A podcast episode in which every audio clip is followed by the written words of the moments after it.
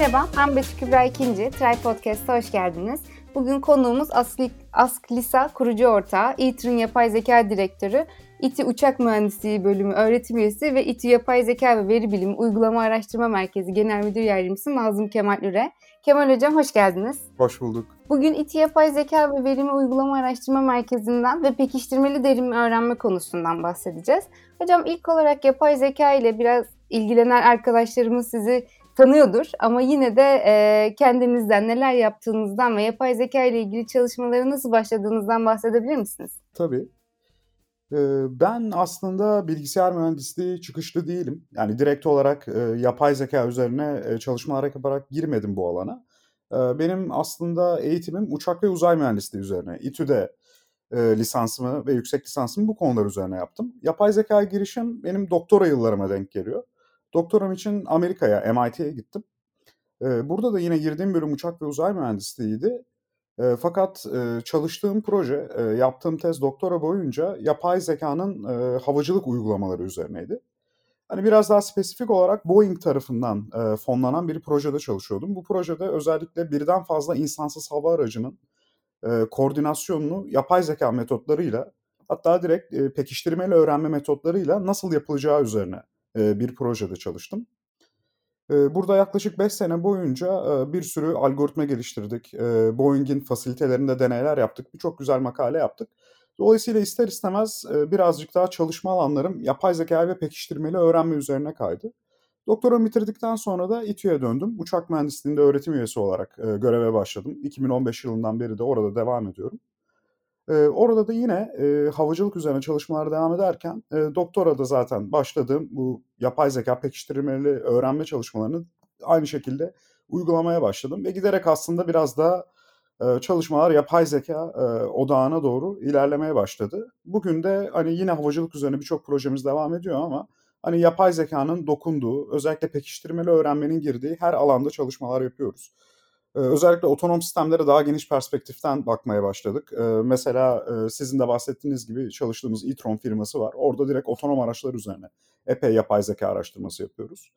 Bunun dışında yine havacılıkta özellikle savunma şirketleriyle yaptığımız birçok yapay zeka projesi var. Buradan biraz daha ileride de bahsederim. TAI ile Aselsan'la yaptığımız birçok yapay zeka projesi var. Benim yap, yaptığım şeyler genelde dediğim gibi karar verme, geniş ölçekli optimizasyon, derin pekiştirilmeleri öğrenme ve bunun gibi konular üzerine. Zaten İTÜ'de de bu konular üzerine çalışan epey güçlü bir ekip var. Özellikle bilgisayar mühendisliğinde çalışan çok sağlam hocalarımız var. Zaten bu hocalarla da diyalog doğal olarak gelişmeye başladı ve daha fazla bu hocalarla ortak iş yapmaya başladık. Ve ardından da dedik ki daha da efektif çalışabilmemiz için bizim artık bir resmi olarak merkezleşmemiz lazım. Bu şekilde de zaten İTÜ Yapay Zeka ve Veri Bilimi Merkezi'ni kurduk. Yaklaşık bir buçuk senedir orada çalışmalara devam ediyoruz. Ben de oranın genel müdür yardımcısı olarak görevime devam etmekteyim. Kısaca böyle. Biraz bu merkezin yapay zeka ve veri bilimi uygulama merkezinin kuruluşunu, neleri hedeflediğini ve şu anda neler yaptığınızdan bahsedebilir misiniz? Tabii. Demin de bahsettiğim gibi ana amacımız şuydu. Yani İTÜ'de bu tarz konuları çalışan bir sürü hoca var. Ve bunlar özellikle sanayi ile birçok ortak projeler yapıyorlar. Dediğim gibi ben özellikle savunma şirketleriyle çok fazla çalışıyordum. İşte özellikle özel sektörle çalışan birçok hoca var. Fakat e, tek başınıza çalışınca ve çok fazla e, işbirliği yapmayınca ister istemez hani yaptığınız işin e, multidisipliner yapısı ve yaratacağı etki bir süre sonra sınırlı kalmaya başlıyor. E, yani ben sonuçta karar verme üzerine çalışıyorum. Ama örneğin hani görüntü işleme e, konusunda gelebildiğimiz hani yer bir yere kadar. Ya da örneğin e, işte doğal dil işleme hocalar var. Onlar da pekiştirmeli öğrenme kullanmıyorlar vesaire.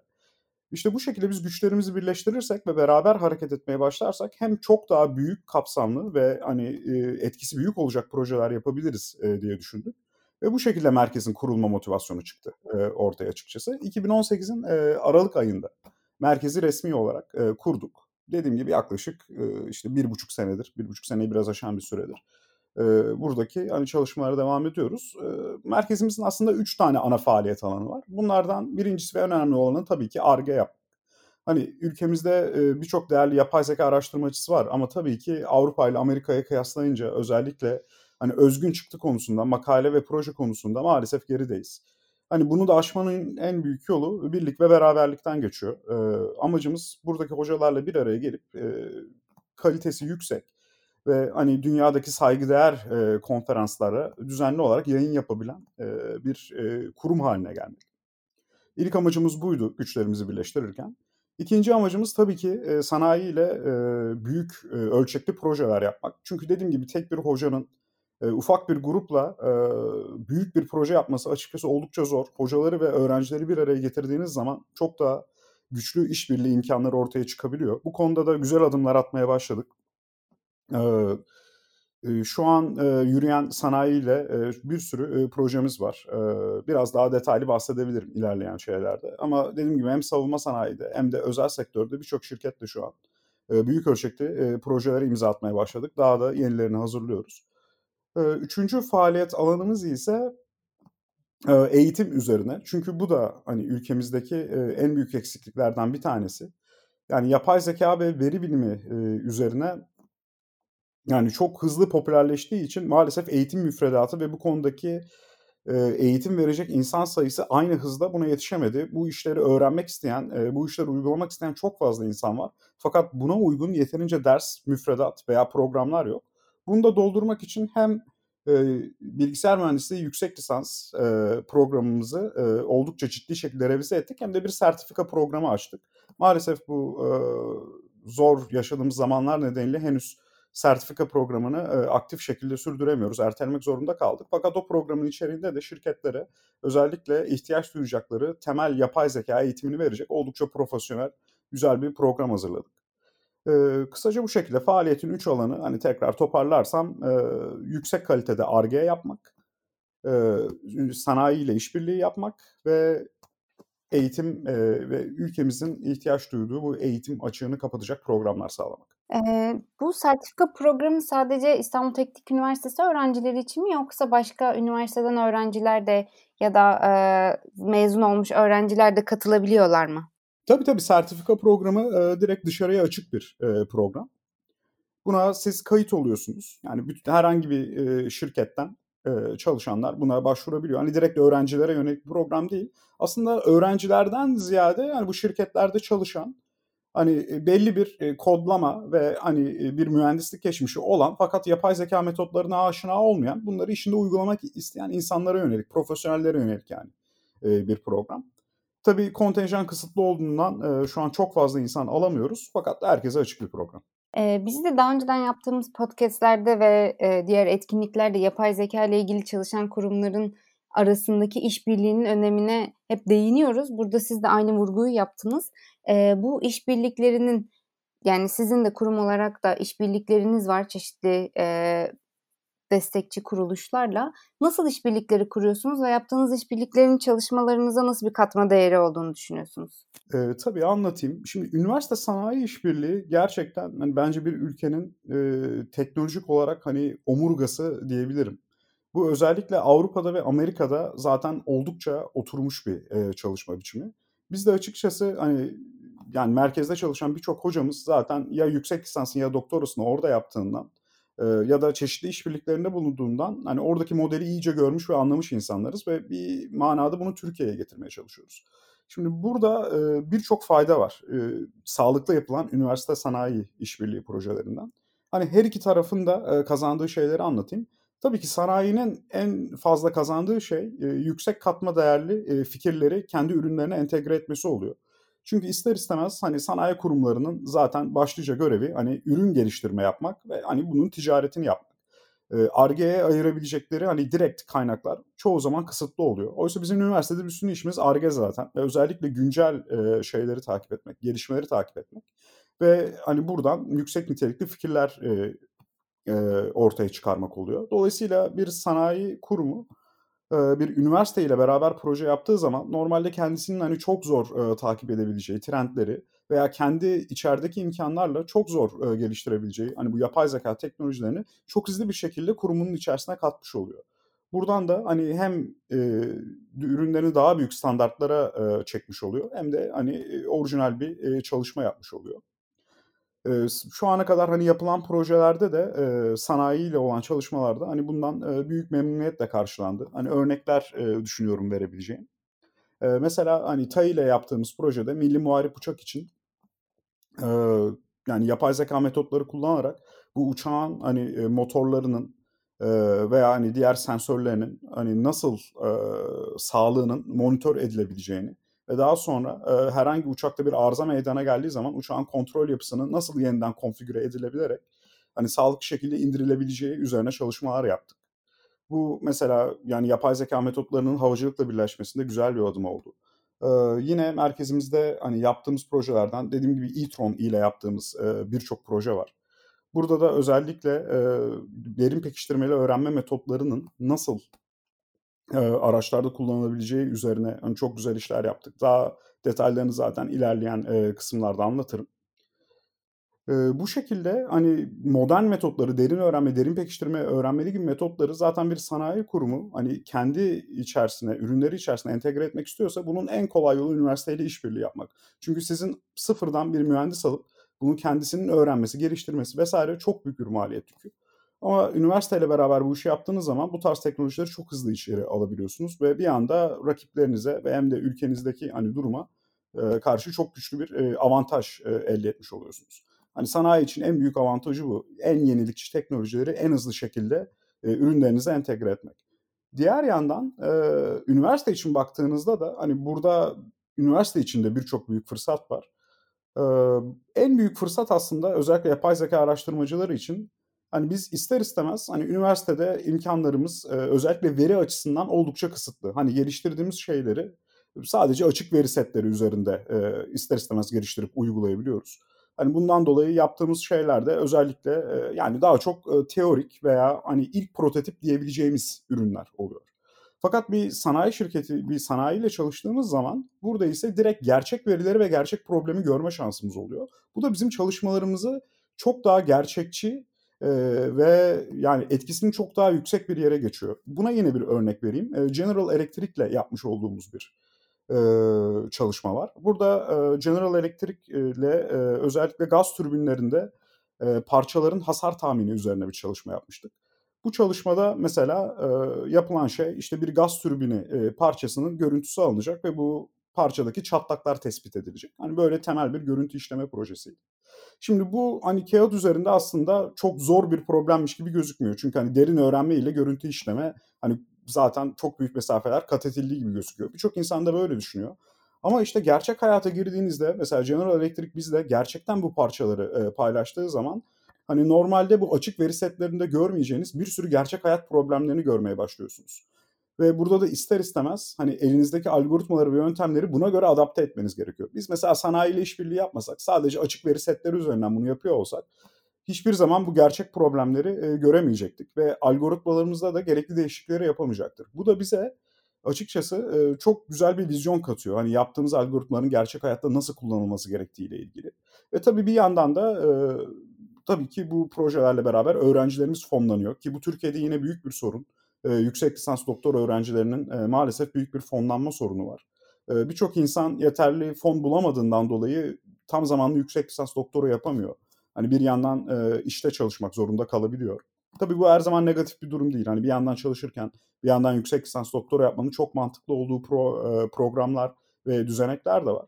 Ama maalesef birçok insan hani tam zamanlı araştırmacı e, olabilecekken e, maddi imkansızlıklardan dolayı bunu yerine getiremeyebiliyor. Oysa ki üniversite sanayi işbirliği modelinde zaten sanayi bizim öğrencilerimizi fonluyor.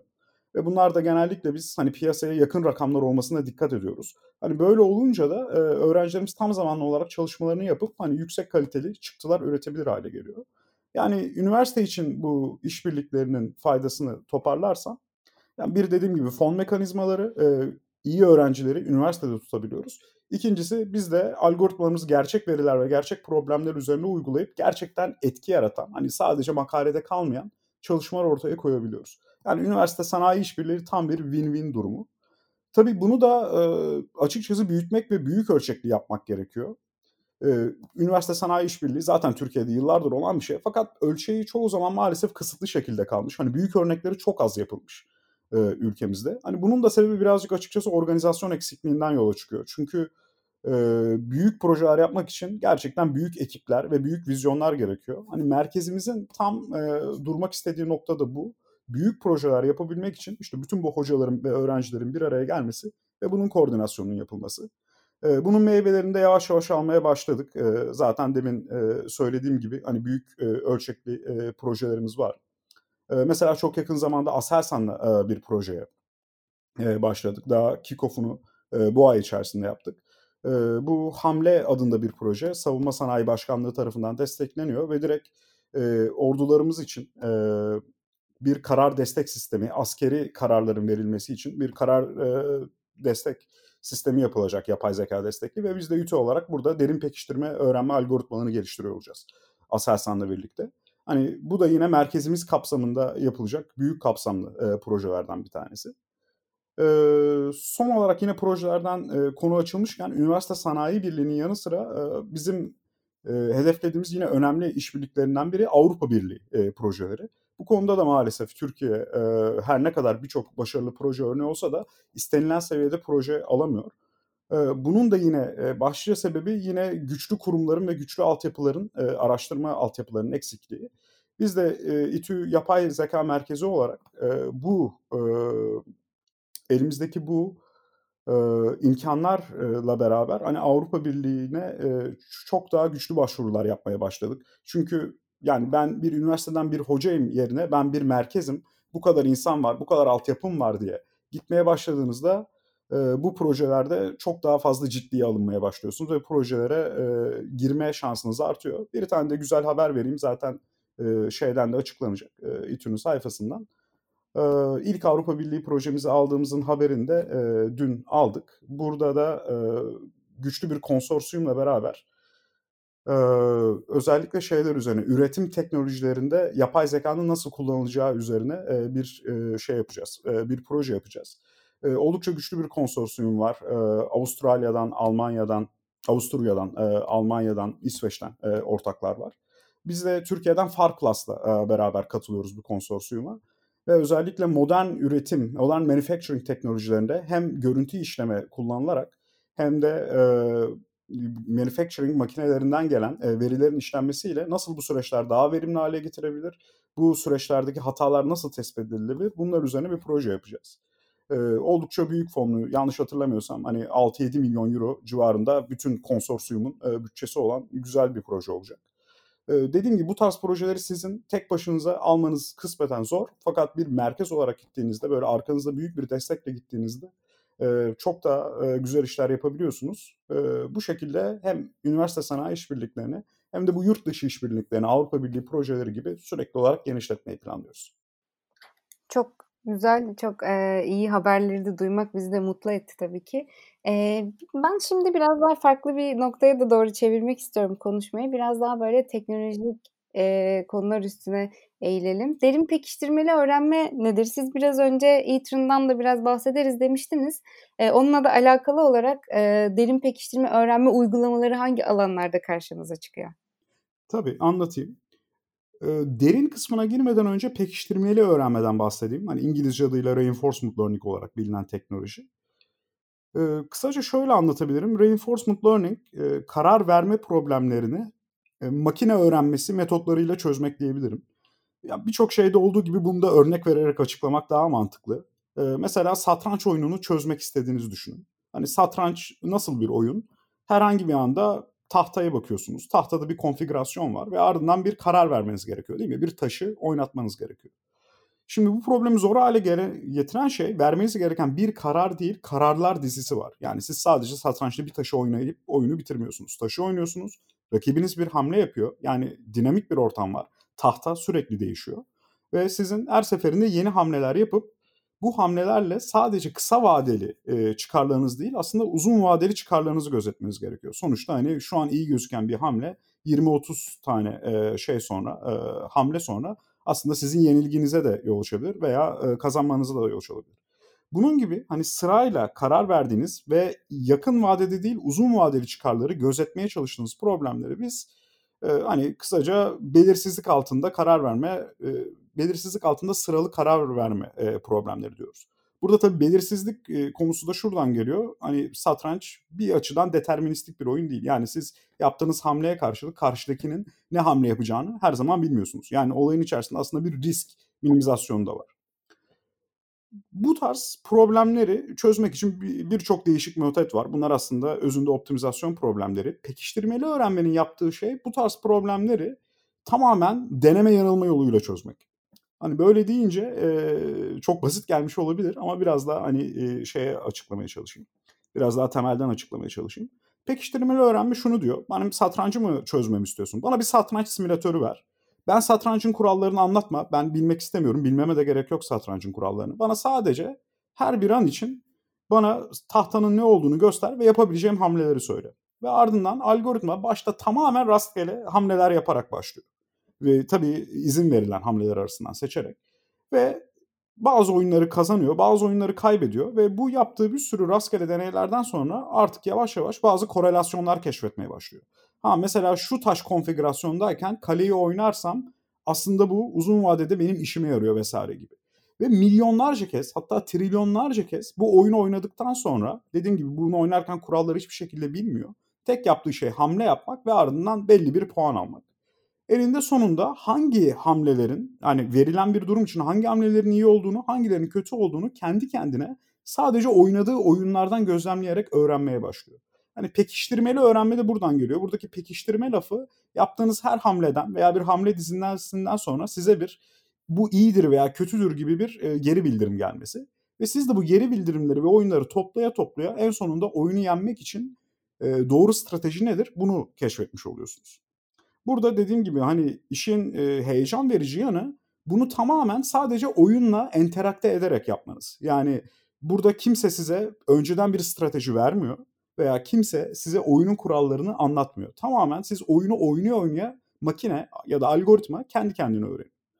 Bu tabii 30-40 yıldır üzerine oldukça çalışılan ve oldukça hani heyecan verici bir yapay zekanın alt dalı, pekiştirmeli öğrenme e, gerçek hayatta ne gibi uygulamaları var diye hani bakarsanız e, demin söylediğim gibi bir karar verme dizisi şeklinde ge- gelişen her probleme siz bunu uygulayabiliyorsunuz. Hani ne gibi örnekler verebiliriz? Kendi alanımdan örnekler verirsem mesela benim Amerika'da e, doktoramda e, çözdüğüm problemde veya çalıştığımız problemde Boeing'in çözmek istediği şey şuydu. Benim elimde bir grup insansız hava aracı var ve bunların sınırlı sayıda mesela pilleri veya yakıtları var. Benim bunları bir görev alanına göndermem gerekiyor. Fakat görev alanına gönderdikten bir süre sonra da geriye çekmem gerekiyor. Çünkü bu araçların pilleri bitiyor veya yakıtları bitiyor. Hani ben verilen bir görev için bu insansız hava araçlarını nereye oynamalıyım? Yani ne zaman görev sahasına gönderip ne zaman geri çekmeliyim ki uzun vadede ben hiçbir hava aracını düşürmeyeyim ve görevi en büyük etkinlikle yapayım. Yani gördüğünüz gibi bir nevi hani satrançta olunan düzeni bir askeri bir operasyonu, bir gözetleme operasyonuna uygulayabiliyorsunuz. Bir başka örnek Ethereum'da hani, e, çalıştığımız problemlerden. E, mesela bir otonom araç için şerit değiştirme problemini düşünün. Siz bir otonom araçsınız, yolda gidiyorsunuz ve yapmak istediğiniz şey ne? Hani legal sınırlar dahilinde olabildiğince hızlı şekilde e, kendi şeridinizde ilerlemek. Fakat bir süre sonra ne yapıyor? Önünüze bir araç çıkıyor. Ne yapmanız lazım? Ya sola ya da sağ şeride geçmeniz lazım. İşte burada yine şey problemi ortaya çıkıyor. Hani ben boş olan şeride mi geçeyim veya boş olan bir şeride geçmeye çalışırsam etrafımdaki diğer araçlarda varsa kaza yapma olasılığım nedir? Veya işte daha sıkışık bir e, şeride geçersem hızım ne kadar düşecek? Ama belki de hani daha şey olacak. E, başka bir yerden başka bir performans çıktısı elde edeceğim. Yani bütün bu e, uzun vadede benim performansımı maksimize edecek bir yandan da güvenliğimi e, sınırlamayacak olan karar nedir? Bunun e, optimizasyonunu biz mesela bir pekiştirmeli öğrenme problemi olarak formülize ediyoruz. E, demin bahsettiğim Aselsan'la olan hamle projesinde bunu yine askeri alana uygulayacağız. Hani elinizde bir birlik var. Hangi birlik nereye gitmeli? E, hangi e, birlik, birliği ben nereye koymalıyım ki? Hani uzun vadede yine görevi başarıyla e, bitireyim. Bu da yine bir e, pekiştirmeli öğrenme e, görevi. Bu gibi uygulamalar dışında aslında dediğim gibi hani bir karar verme problemi olan her şeyi uygulayabiliyorsunuz. Aklıma gelen diğer örnekler yine bir e, üretimin e, bu şekilde optimize edilmesi. Yani siz bir parça ürettiğinizi düşünün. Hani elinizde sınırlı sayıda kaynaklar var. hani hangi makineyi ne kadar çalıştırayım veya hangi makinenin bakımını ne zaman yapayım ki uzun vadede hem ben üretimimi maksimize edeyim hem de olabildiğince çok hani makinelerin bakımlarını aksatmayayım ki hani başıma bir iş gelmesin makinelerden biri bozulursa gibi. Bunun dışında yine uçakların kontrolünde kullanılabilecek örnekleri var. Yani bu örnekleri say say bitmez. Dediğim gibi aklınıza gelecek her türlü karar probleminde pekiştirmeli öğrenmeyi kullanabiliyorsunuz. Peki derin pekiştirmeli öğrenme nedir diye ondan da kısaca bahsedecek olursak ondaki durum da şu şekilde. Şimdi pekiştirmeli öğrenme dediğim gibi çok eski aslında 1980'lerden vesaire beri çalışılan bir alan. Fakat günümüze kadar uygulanabildiği alanlar oldukça kısıtlıydı. Nedeni de şu, sizin bu problemleri çözmek için işte bazı fonksiyonlar kullanmanız gerekiyor. Bazı fonksiyonlar öğrenmeniz gerekiyor, öyle söyleyeyim. Çok teknik detaylarına girmeden. Ve bu öğrenmek istediğiniz fonksiyonlar eğer çok yüksek boyutlu veriler üzerinde çalışması gerekiyorsa, mesela görüntü üzerinde çalışması gerekiyorsa, maalesef elimizdeki eski teknolojiler e, bu fonksiyonları öğrenebilecek kadar yüksek kapasiteli e, algoritmalarımız yoktu, öyle söyleyeyim. Dolayısıyla ancak basit problemleri, veya orta karışıklıktaki problemleri biz pekiştirmeli öğrenmeyle e, çözebiliyorduk. Fakat e, işte 2010-2011 yılı civarında e, özellikle derin öğrenmenin yükselmeye başlamasıyla aslında yapay sinir ağlarının biz çok iyi e, yüksek boyutlu fonksiyonları öğrenebildiğini keşfettik. Bunu tabii ilk zaten takip eden herkes biliyordur. İlk görüntü domaininde bunun çok büyük zaferleri ortaya çıktı. Yani siz dinamik değil ama statik bir görüntü işleme görevini derin yapay sinir ağlarıyla çok rahat şekilde çözebiliyorsunuz. Buradan tabii birçok insana bu ilham verdi. Acaba bu derin yapay sinir ağlarını pekiştirmeli öğrenme içine de yerleştirebilir miyiz diye e, çalışmalar başladı. Bu da aslında yeni değil. Eskiden de 90'larda da birçok insan bunu denemişti. Fakat o zamanki hani yapay sinir ağlarının eğitimiyle ilgili teknolojiler oturmamış olduğundan dolayı e, burada çok büyük bir başarı elde edilememişti. Fakat işte bu artık e, bu yapay sinir ağlarını eğitmenin, büyük veriler üzerinde derin yapay sinir ağlarını eğitmenin metotları anlaşılmaya başladıktan sonra hızlı bir şekilde bunlar pekiştirmeli öğrenmenin içine girmeye başladı. Bu konuda da e, yine takip eden herkes görmüştür. Hani 2012-2013 yıllarında DeepMind firması e, çok güçlü e, demonstrasyonlar yapmaya başladı. Hani yapmaya başladıkları orada demonstrasyonların ilki de aslında basit bilgisayar oyunlarını, Atari oyunlarını reinforcement learning kullanarak, pekiştirmeli öğrenme kullanarak çözmek oldu. Bunda da tabii ki hani klasik metotları değil, bu hani derin pekiştirmeli öğrenme dediğimiz derin yapay sinir ağlarıyla e, öğrenmeyi birleştiren metotlarla bunu yaptılar. Zaten daha sonra DeepMind bunu çok başka aşamalara taşındı. Google tarafından satın alındı. Ve zaten yine takip eden herkes görmüştür. Hani Go oyununda dünya şampiyonluğu yine bu metotları kullanarak devirdi. Ve şu an artık hani pekiştirmeli öğrenme neredeyse tamamen derin pekiştirmeli öğrenmeye dönmüş durumda. Neredeyse kimse klasik metotları kullanmıyor artık. Ve derin pekiştirmeli öğrenmeyle biz aslında eskiden hayalini bile kuramadığımız e, çok zorlu karar verme e, problemlerini e, çözmeyi başarabiliyoruz. Burada dediğim gibi hani insan hava araçlarında görüntü işleyerek manevra yapan insan hava araçlarından tutun. Hani çok büyük optimizasyon problemlerini çözmeye kadar geniş bir skalada derin pekiştirmeli öğrenme artık bir standart haline gelmiş durumda. Biz de İTÜ Yapay Zeka Merkezi'nde bu konular üzerine birçok çalışma yürütüyoruz. Dediğim gibi en büyük iki projemiz şu an bu konuyla ilgili. Bir e-tron'da yaptığımız e, bu otonom araç projeleri. İkincisi ise bu dediğim gibi askeri karar verme projeleri. Ama yeni projeler ve bunları büyütmek için de girişimlerde bulunuyoruz. E, bu yeni başlayacak Avrupa Birliği projemizde de dediğim gibi manufacturing süreçlerinin optimizasyonu için yine pekiştirmeli öğrenme metotlarını kullanıyor olacağız. Çok teşekkürler hocam. Çok faydalı bilgiler oldu bence. Çok açıklayıcı da oldu. Eee, ben size bir de son olarak şeyi de sormak istiyorum. Yapay zeka ile ilgilenen gençlere ne öneriyorsunuz? Hem, eee, eğitimle de ilgili olarak yaptığınız çalışmalar var merkezde ama genel olarak da, eee, nasıl başlasınlar, nereden başlasınlar bu konuda çalışmak isteyenler? Tabii, yani değişik yaş grupları için tabii değişik, eee, tavsiyelerim olacak. Nereden başlayayım diye düşünüyorum. Öncelikle şunu söyleyeyim. Yani tabii ki yapay zekâyı, eee, hızlıca giriş yapmak, hani, hızlıca kütüphanelerini kullanarak bir şeyler yapmak çok heyecan verici ve herkes bunu yapmalı, özellikle gençler.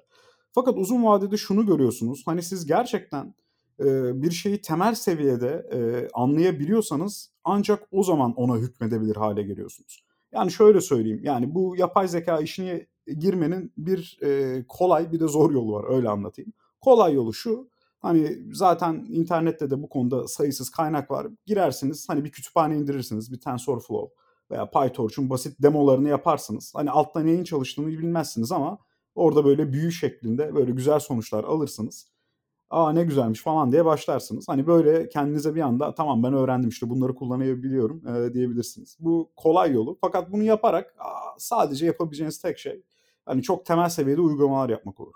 Bir de gerçekten ben bu işe hükmedeceğim. Zor problemleri, gerçek hayat problemlerini çözeceğim ve yeni algoritmalar geliştireceğim diyorsanız bu işte ikinci kol. Bu biraz daha zorlu olan yol ve bu maalesef sadece kodlama öğrenerek veya tutorial izlenerek olmuyor. Bu çalıştığımız derin öğrenme dediğimiz metotların altında çok büyük bir e, matematik e, altyapısı var.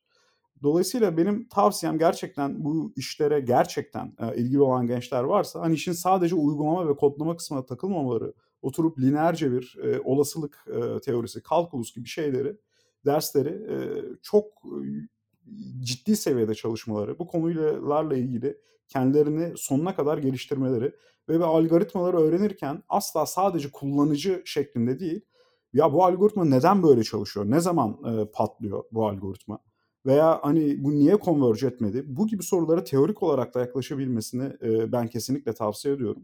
Çünkü ancak böyle yaparak gerçekten metotlara hakim olan ve metotlar çalışmadığı zaman nasıl onaracağını bilen insanlar ancak bu şekilde ortaya çıkıyor. Ve açıkçası piyasada da lazım olan insanlar şu an böyle insanlar.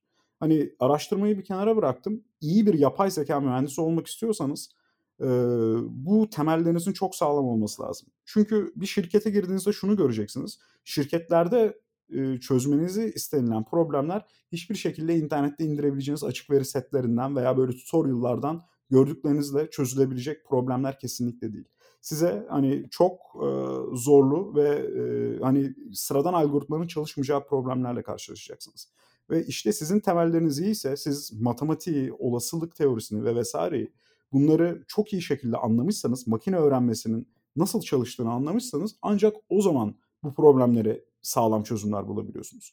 Hani bunu tabii ki şey demek e, istemiyorum. Hani sadece oturum matematik çalışın, hiç uygulama yapmayın demek istemiyorum. Tabii ki işin kodlama ve uygulama kısmı da çok önemli. Fakat sadece bunu yüklenip teoriyi e, boş bırakmamanız gerekiyor. Ee, hani vereceğim ilk tavsiye bu olur. Yani işin kolayına kaçmayın, oturun matematik çalışın. Ee, bir numaralı tavsiye diyeceğim bu. Ee, başka vereceğim tavsiye um, yani şeyi çok tavsiye ederim. E, pratik projeler yapmanızı. E, yani evet e, bazen şirketlere girmeden veri bulmak çok zor olabiliyor. Fakat hani böyle standart projelerin önü e, şeyi sıra e, yanı sıra biraz kendi projelerinizi hayal edebilirseniz hani bu yapay zeka ile yapılabilecek şeyler üzerine ve oturup bunlar üzerine pratik bir şeyler yapmaya çalışırsanız çoğu zaman böyle şeylerden hani dersleri takip etmekten daha fazla şey öğreniyorsunuz. Biz de derslerimizde zaten ödevleri biraz böyle ilginç projeler üzerine vermeye çalışıyoruz. Özellikle İTÜ'de verdiğimiz e, derin öğrenme ve derin pekiştirmeli öğrenme e, yüksek lisans doktora dersleri var. Bunlarda ödevlerde oldukça hani sınırların dışına çıkıp insanları zorlayacak şeyler vermeye çalışıyoruz. Çünkü gerçekten böyle pratik bir şey üzerinde çalıştıkça sizin nasıl yaptığınız, e, nasıl öğrendiğiniz e, oturmaya başlıyor. Hani lafı gelmişken ondan da bahsedeyim. E, şu an bizim e, bilgisayar mühendisliğindeki yüksek lisans programımız veya e, illa bilgisayar mühendisliğinden girmeniz gerekmiyor. Seçmeli olarak da bu dersleri herhangi İTÜ'deki bir yüksek lisans bölümünden alabiliyorsunuz. Derin e, öğrenme e, biz yaklaşık e, şu an iki, iki kere verdik. E, bu sene üçüncü kez vereceğiz. E, Gözde Profesör Gözde Ünal hocamızla beraber veriyoruz. Ben de bu sene ikinci kez derin pekiştirmeli öğrenme doktora dersini veriyorum gerçekten hani Türkiye'de alıp alabileceğiniz en kaliteli dersler arasında. Ee, biz çok fazla emek harcadık bu derslerin içeriğinin hazırlanmasına ve bu dersleri anlatırken sadece hani kitaplardan, internetten değil, kendi projelerimizde yaşadığımız tecrübeleri de paylaşıyoruz. Ve bu gerçekten çok önemli. Bence özellikle hani iyi bir üniversitede ders almanın hani farkını ortaya koyan konulardan bir tanesi de bu. İyi üniversitede gerçekten bu iş üzerine araştırma yapmış, proje yapmış insanlardan ders alma ve onlarla e, konuşabilme, soru sorma imkanımız oluyor. E, dolayısıyla hani bu konuda yüksek lisans doktora çalışması yapmak isteyen tüm öğrencilere bizim programımızı sonuna kadar tavsiye ediyorum. Biz de özellikle eğitime ve öğrencileri yetiştirmeye çok önem veriyoruz. Ee, ikinci tavsiyem de bu olacak. Hani gelin yüksek lisans doktora yapın. Özellikle dediğim gibi bizim bölüm bu konuda e, çok güçlü. E, son bir tavsiyem ise e, gençler için özellikle yine yeni mezunlar için aslında biraz e, şey üzerine olacak. E, kariyer tavsiyesi üzerine olacak. E, sizin de bahsettiğiniz gibi hani startuplarla yakından e, çalışma imkanım oldu. Hem Liza'da hem e-tron'da birçok gerçek hayatta derin öğrenme problemlerini uygulamaya, derin öğrenme algoritmalarını uygulamaya ve gerçek hayat problemlerini çözmeye çalışıyoruz. Ben de açıkçası startuplarla yakından çalışmaya başladıkça gördüm. Gerçekten bir startupta çalışmanın size katacağı değer inanılmaz fazla. Çünkü üzeri yani gerçekten çok ucu açık ve zor problemleri çözmenizi istiyor startuplarda. İnanılmaz bir çalışma temposu ve dine, dinamik bir ortam var. Bu yüzden yeni mezun e, gençler eğer gerçekten kendilerini geliştirmek ve zor ve gerçek şeyler üzerine çalışmak istiyorlarsa ben startupları değerlendirmesi kesinlikle tavsiye ederim. Tabii ki durumlardan dolayı büyük şirketler kadar güvence sağlamıyor vesaire olabilirler. Fakat bu yeni bir mezun için bence büyük bir e, demotivasyon kaynağı olmamalı. Hani gerçekten e, zor şeyler çalışmak ve kendinizi böyle ucu açık şekilde geliştirmek istiyorsanız kesinlikle e, startuplara e, iş başvurusunda bulunmanızı ve çalışmanızı tavsiye ederim. Hatta yeterince macera perestseniz kendi startup'ınızı kurmanızı da tavsiye ederim. Başarılı olur olmaz bu ayrı bir konu. E, fakat dediğim gibi hani gerçekten startup size böyle sıkıştırılmış bir kariyer ve eğitim sunuyor. Hani belki normal bir şirkette 10 senede öğreneceğiniz şeyleri bir startupta 1,5-2 senede öğrenebiliyorsunuz. Ee, kısaca bu şekilde toparlayabilirim sanırım. Çok teşekkürler. Ee, değerli konuğumuz Nazım Kemal Üre'ye çok teşekkür ederiz. Ben çok teşekkür ederim. Ee, bir sonraki Tribe Podcast'te görüşmek üzere. Hoşçakalın.